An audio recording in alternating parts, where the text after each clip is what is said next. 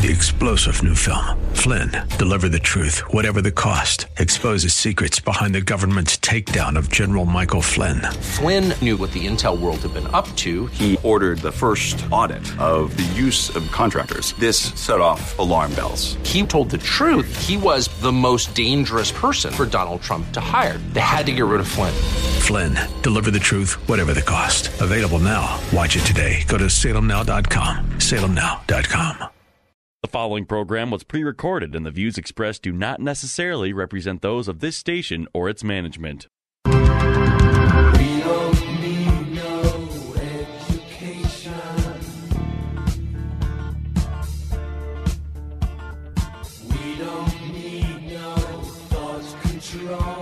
Welcome to Education Nation, where we tackle the biggest issues in American education. School is now in session. Here are your hosts, Headmaster Rebecca Hagstrom and co host Mark Durkin. Well, good evening, and thank you for joining us here on Education Nation. I am your headmaster and host, Rebecca Hagstrom, and it's a privilege to join you every Saturday evening here on AM 1280, The Patriot. I'm joined in studio, of course, once again by our producer of Education Nation and my co host, Mark Durkin. And another good evening as the weeks just continue to fly by. I know, getting closer and closer to Christmas. Yes, we are. Yes. Well, the new legislative session is just weeks away, and according to the National Conference of State Legislatures, Minnesota will be the only state with a divided legislature in the 2019 20 biennium. For the first time since the 2013 14 biennium, the DFL will control the Minnesota House, while Republicans maintain control of the Senate. With the election of Tim Walz, Democrats will keep the governor's seat. That's right, Rebecca. And with every new legislature comes expectations that are formed from campaign promises from the previous election cycle. And one sector that is sure to garner a lot of attention in St. Paul, as it should, is education. And, you know, Right. the state's achievement gap between white and minority students has Governor elect Tim Walz focused on helping every single child in Minnesota receive an education that will prepare them to succeed in a 21st century economy. And as we always talk about here on the program, we can all agree mm-hmm. that every child in the state of Minnesota and across the country is deserving of a quality education that does prepare them to succeed. Absolutely. We want to see that for every child. Absolutely. And so, mm-hmm. what are some of the education policies that are being proposed by the governor elect? Well, tonight we want to take a closer look at some of his campaign pledges. Yes. Well, joining us in studio to help us understand the governor elect's vision for education is former state senator David Hann. Senator Hann spent 14 years in the Minnesota Senate. As a Republican, he represented District 48, which consisted of the cities of Eden Prairie and Minnetonka. Senator Hann's special legislative concerns included education and education reform. Senator Hann has been a guest here in Education Nation several times over the last three years, offering insight on a variety of topics. And it's so great to have you back once again, talking about an area of particular interest to you. Well, I appreciate the invitation. Glad to be back here. You're right. Uh, education is really the issue that got me involved in the political world in the first place. I did serve in the Senate on the Education, Finance, and Policy committees and have tried to be uh, an advocate, particularly for uh, Republicans, to take the education project more seriously. Democrats seem to always talk about education. Right. Republicans seem to be a little bit more wary of it. Yes. I'm hopeful that as we go forward here in this next cycle, that uh, the Republicans in St. Paul will be uh, a little bit more mindful of uh, what we're doing in education, the policies that we have, and and certainly the election uh, as a Republican, it was not a, necessarily a great result for us, but obviously I respect the political process, the office of the governor. I wish uh, Governor Walz uh, the best and hope that uh, the things that he pursues are going to be good for the people of the state. But re- saying that, I will have to admit, after reviewing his, his proposed policies for education, that there's some very troubling things in my mind about what his objectives might be. And as you've pointed out, the Democrats do tend to talk about education so much more so than Republicans. And I know I've always found that curious um, because education influences kids' thinking so much. Uh, they spend, you know, 13 years in school, seven hours a day, five days a week. That's a lot of hours that they are under the instruction of a system of education. And so you would think that that would be a bipartisan concern. much Well, more so than and, it and I'm not trying to, to say that the Republicans don't care. They do. No, Many of them, but they do, don't tend to get involved as much. That's right. I- yes. my experience when I was in the Senate, for example, was very, very hard to find members in the Senate that really wanted to be on the education Yeah, committees. They're, yeah. they're they're difficult. The budgets are difficult. It's uh, it is hard work Mm-hmm. to learn, understand all that. I, th- I think what it comes down to is that many Republicans are focused on economic issues, which is a very mm-hmm. good thing. It's important, too. Important, mm-hmm. and they forget about how important the education system is in forming the culture. Absolutely. And I used to tell my colleagues that, that the culture will always trump politics. Yes. You cannot use political means to change the culture. You have to respect the, what the culture, which is why it makes some of the things that have happened so difficult to undo when you've seen the big change Mm-hmm. in the way the culture has uh, changed in the last uh, 40, 50, 100 yeah, years. yeah. whatever. Politics lags behind the culture for sure, right. and reflects. And it. education is Mm-hmm. a big part of cultural formation. And uh, so I, I hope I'm going to continue to advocate among uh, my friends and Yes. colleagues that let's pay attention. I think it is the single most important thing that we do as a state is is Mm-hmm. paying attention to and, uh, and looking at how we how we provide education to our to our kids. Yes, and we clearly agree, which is why we have a whole show to talk about right. it every That's week. well, let's go ahead and get started uh, discussing Tim Walz's plan here. Um, a crucial top priority component of the One Minnesota 21st Century Education for Every Child is One Minnesota Vision for Equity and Excellence in Education. And the source here, of course, is the Walz plan, the One Minnesota Agenda. So, Governor elect Walz wants to expand the Child Care Assistance Program, also known as Universal Pre K, to help children enter kindergarten ready by uh, um, helping the needy families afford high, high quality educational options. So, Walz believes that this will help reduce the likelihood of imprisonment and pave the way for higher income earning opportunities, which is obviously a good goal. We want, we want that goal. Um, he also states that narrowing access and opportunity um, as early as, uh, very early, I should say, is one of the most proven methods by reducing racially predictable disparate outcomes in education. So the debate is not new. Um, drawing on your previous experience serving on the Senate Education Committee, could you expound on this last statement? And then, does providing opportunity supplant the issue that nobody seems to want to talk about, which is the importance of a health- healthy home environment?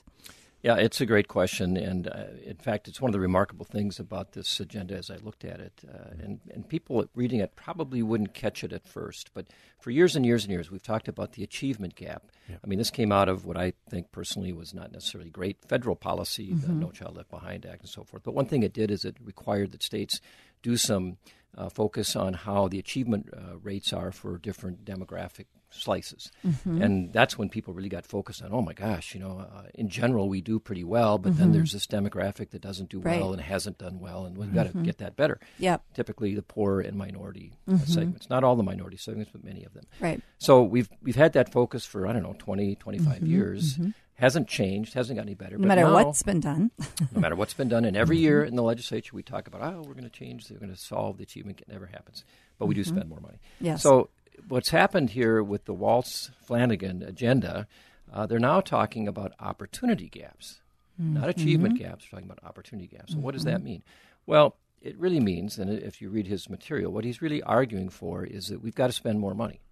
That there are some right, right, right. But the, but the idea is that by by spending more money, uh, we're going to close the gap on providing whatever it is that you think you need to provide that you aren't providing.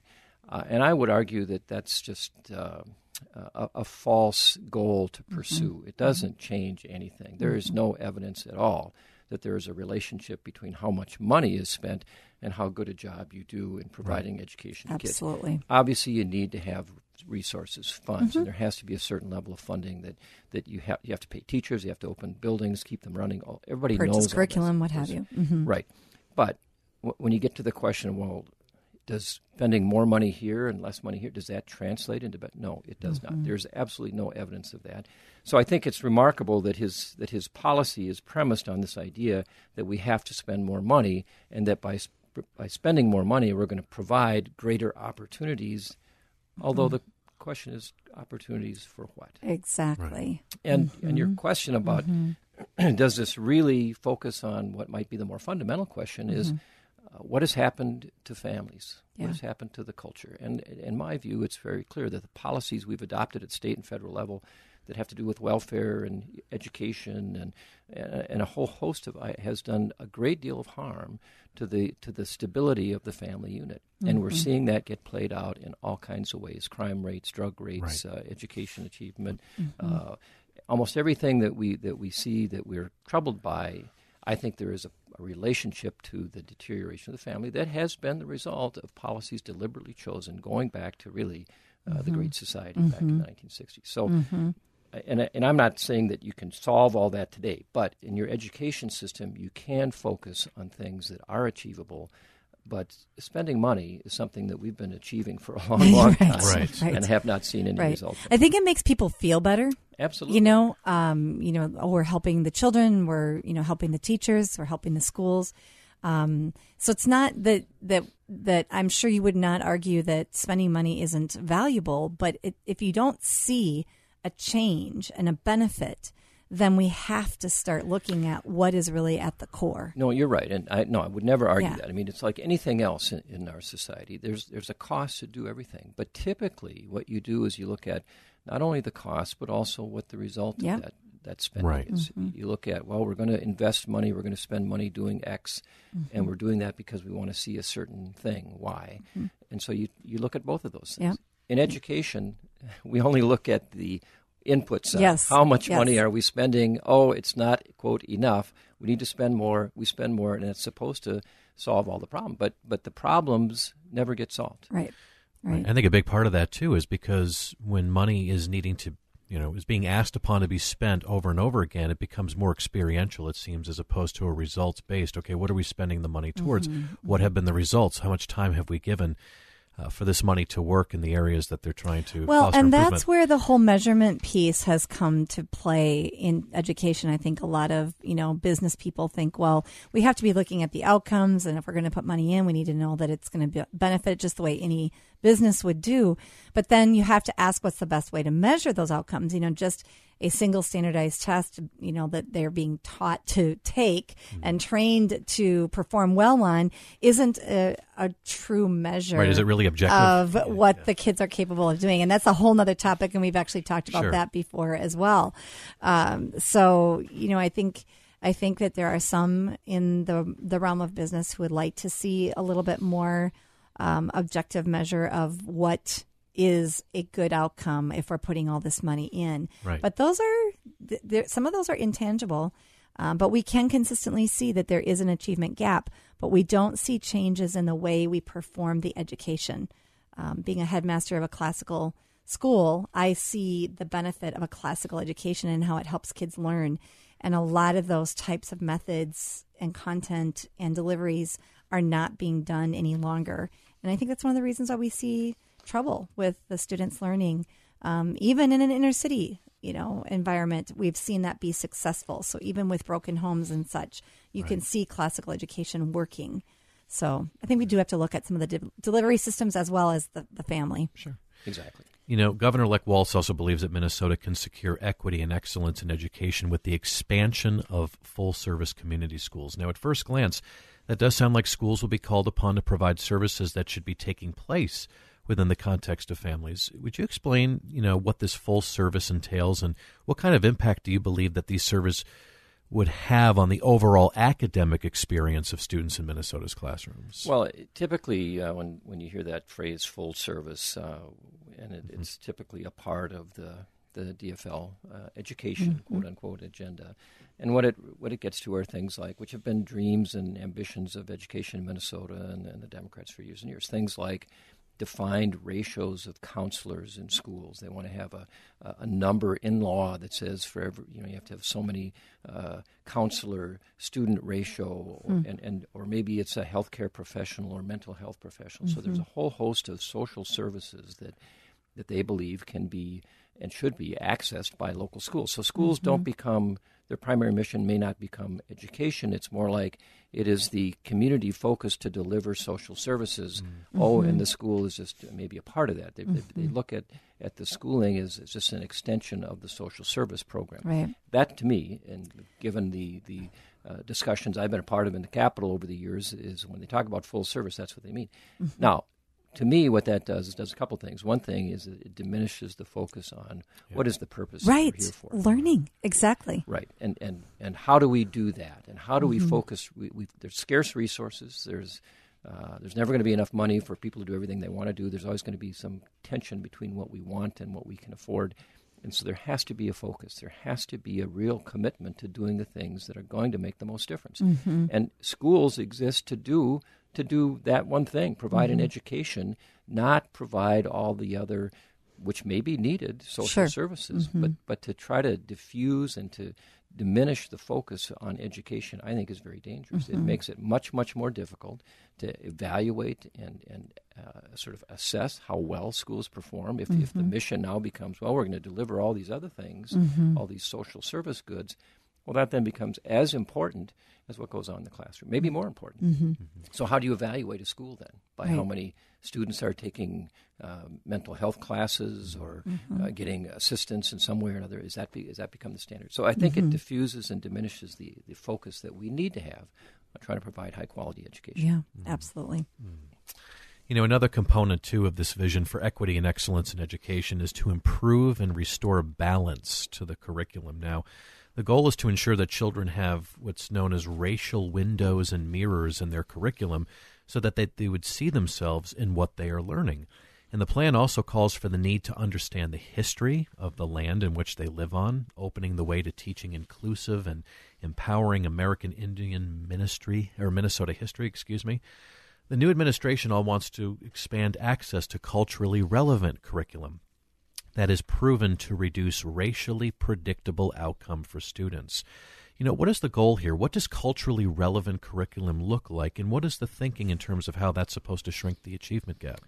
Well, I, I think this, uh, you, you read this whole part of, of the Walz Flanagan plan to do education. There's a lot of things that are packed in those Yes. very loaded uh, statements, culturally relevant, uh, uh, racially. Produ- I mean, it's the, to, in my opinion, in my view, what, what they're really doing is is again not focusing the resources and the effort on the things that need to be done.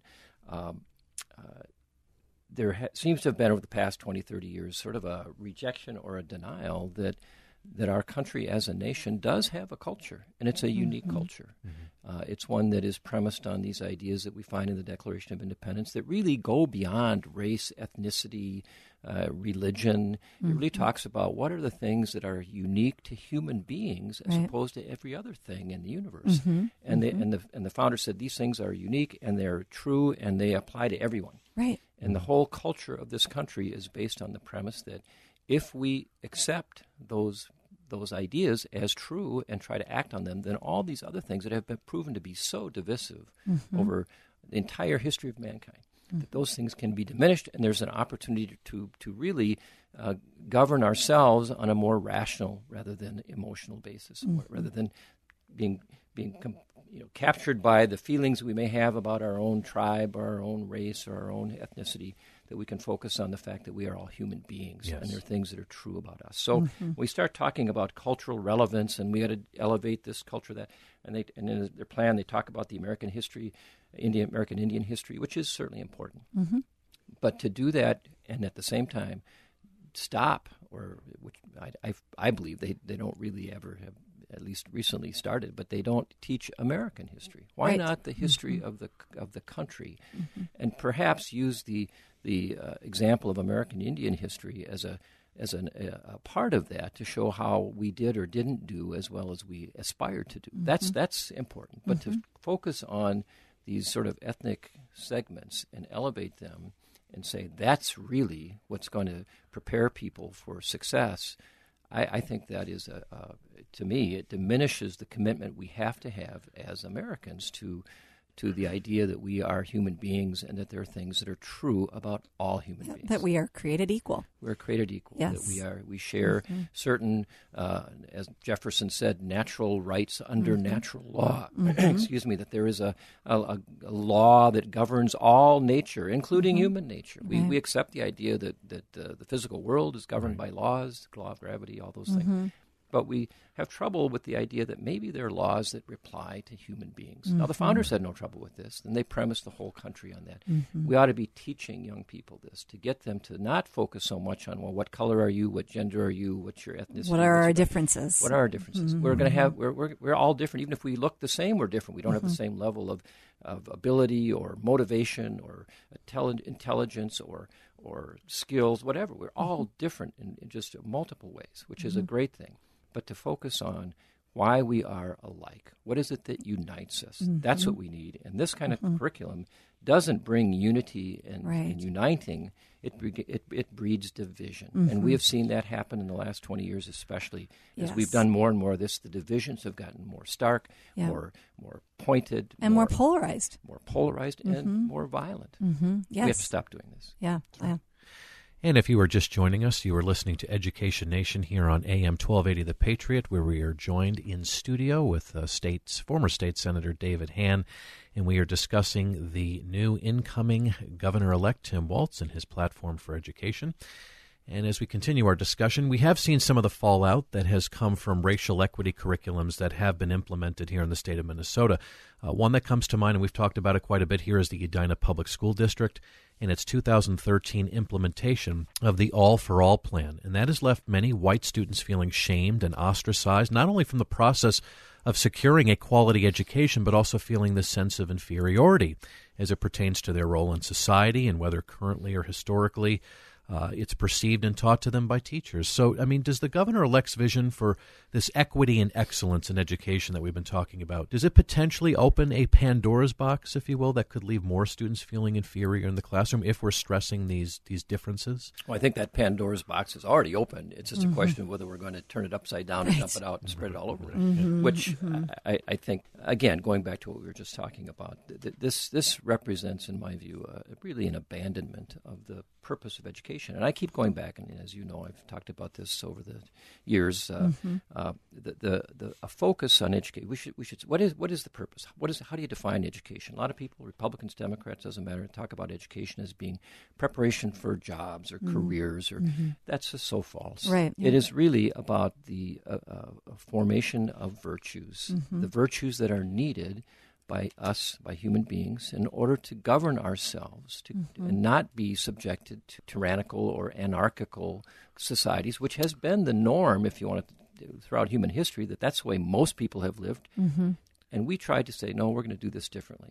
And so, but they, but they've recognized to, that to do this, you have to have a people that is educated and, and has the virtues that, that are necessary to be self governing. And those virtues don't come to us just out of the Naturally, womb. You know, right. It, it, it, they have to be taught. Mm-hmm. And that's what education is for. And, and uh, the Northwest Ordinance, which you know, the, the, the mm-hmm. there is a great statement, first education law, if you will, in the country. Uh, and I would wager that most people in, the, in government. I would wager Tim Walz doesn't have a clue, doesn't know what it is, has never heard of it. Uh, most legislators that I've talked to are not aware of it. Uh, but it's a law that if we're going to abandon that vision, it should be done, I think, uh, overtly. Mm-hmm. Here's what the founders said education is about. We're rejecting that, mm-hmm. and we're going to do this stuff instead. They never do that. No, it's like the frog in the boiling pot. Right. Mm-hmm. So I think that, that mm-hmm. this this focus that we've seen it in Edina, we've seen it over the years. Another, it's a, it's an abandonment of what the focus of education, what the purpose of education really is, mm-hmm. in favor of these things that are ultimately very divisive. It goes back to what we were saying. We're emphasizing your skin color, your ethnicity, your gender, your whatever as the most important thing even though our founders said those things are not essential to who we are as mm-hmm. people. Mm-hmm. And that's what's missing, that we're, we're elevating things that are, in Aristotle's view, accidental mm-hmm. and, and saying they're essential and diminishing entirely the things that are essential and true about every human yeah, being. Yeah, And we do need to get back to that if we want to bring unity back to our country, I believe. There's no question. Yeah. So, um, in addition to that culturally relevant curriculum, Governor Els, or Governor-elect Walz um, wants to expand access to resources that teach school skills, quote unquote, such as the acronym AVID. Can you explain the meaning of AVID and has it been proven to reduce racially predictable outcomes for students, as the claim of Tim Walz and Governor-elect Peggy Flanagan report? Well, I, and to be honest with you, until I read this thing that uh, the Walz campaign put out. Uh, was not familiar with AVID, yeah. which is an acronym. And mm-hmm. I, so I did some research, looked it up, and yeah. it, it's a it's a program that was started some time ago uh, by a teacher, I think in California. Mm-hmm. Advanced advancement via individual determination hmm. is what that stands for. Mm-hmm. AVID, and and what it was designed to do was to try to uh, teach uh, learning skills. You know, study skills, if you will, uh, mm-hmm. uh, the kind of things that, that are necessary. You know, how to take notes, how to be prepared, uh, how to study, uh, and, and, so they've been doing this for some time in some schools across the country. I think almost every state has got some schools that have committed to this AVID AVID mm-hmm. program. There is no evidence, frankly, Once that again. these things have had any great effect. I'm not saying that they are necessarily bad. There may mm-hmm. be some good parts to that, but mm-hmm. but there tends to be again a focus in these programs about the cultural mm-hmm. uh, importance of differences and, and, how you have to then have maybe different teachers to, of different representing different ethnicities or different as if those things are what is important. So I think again it, it's it's a distraction uh, from the main focus of education, mm-hmm. um, and and uh, there is no there is no evidence that it's been successful. And the thing that's important is that it's a selective program. You mm-hmm. have to mm-hmm. apply and then be admitted into it. So this is not the mm. well, we're going to you know put every child in. No, you have to sort of go to a committee of some way and get chosen. You have to sort of prove that you have the potential to be successful before you. Oh at least that's the way it's been yes. administered in other yeah, states. Yeah, yeah, yeah. Sad. Okay, we we had so many questions for you, and we're already running out of time, so we're going to have to jump down to our last question here for you.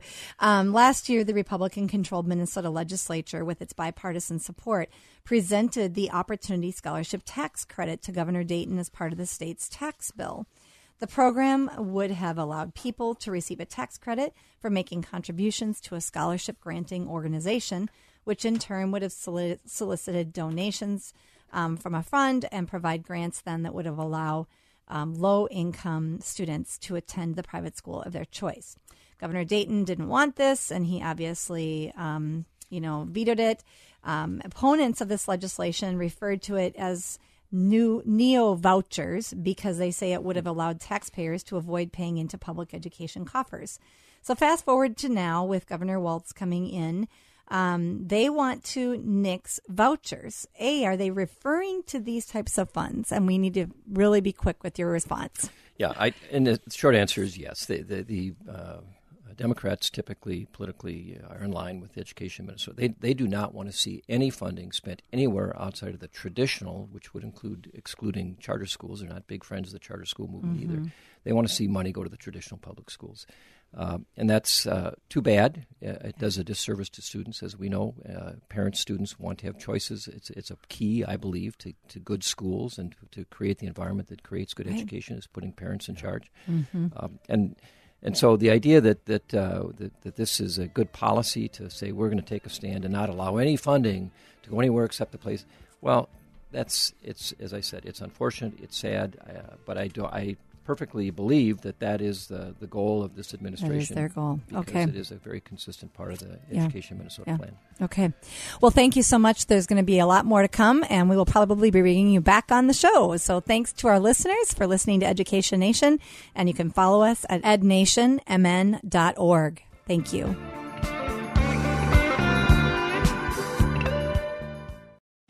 Three star general Michael J. Flynn, head of the Pentagon Intelligence Agency, knew all the government's dirty secrets. He was one of the most respected generals in the military. Flynn knew what the intel world had been up to, he understood its funding. He ordered the first audit of the use of contractors. This set off alarm bells. The explosive new documentary, Flynn, Deliver the Truth, Whatever the Cost, uncovers the facts behind this scandal. Flynn told the truth. He was the most dangerous person for Donald Trump to hire. I find out the worst enemy that I'm going to face in my life is right here in America. They took my assessment and they wanted me to change it. And I was like, I'm not changing it. They had to get rid of Flynn. With in depth interviews, archival footage, and never before seen personal records of the man behind the headlines. I just felt like I was drowning. Flynn, deliver the truth, whatever the cost. Available now. Watch it today. Go to salemnow.com. Salemnow.com.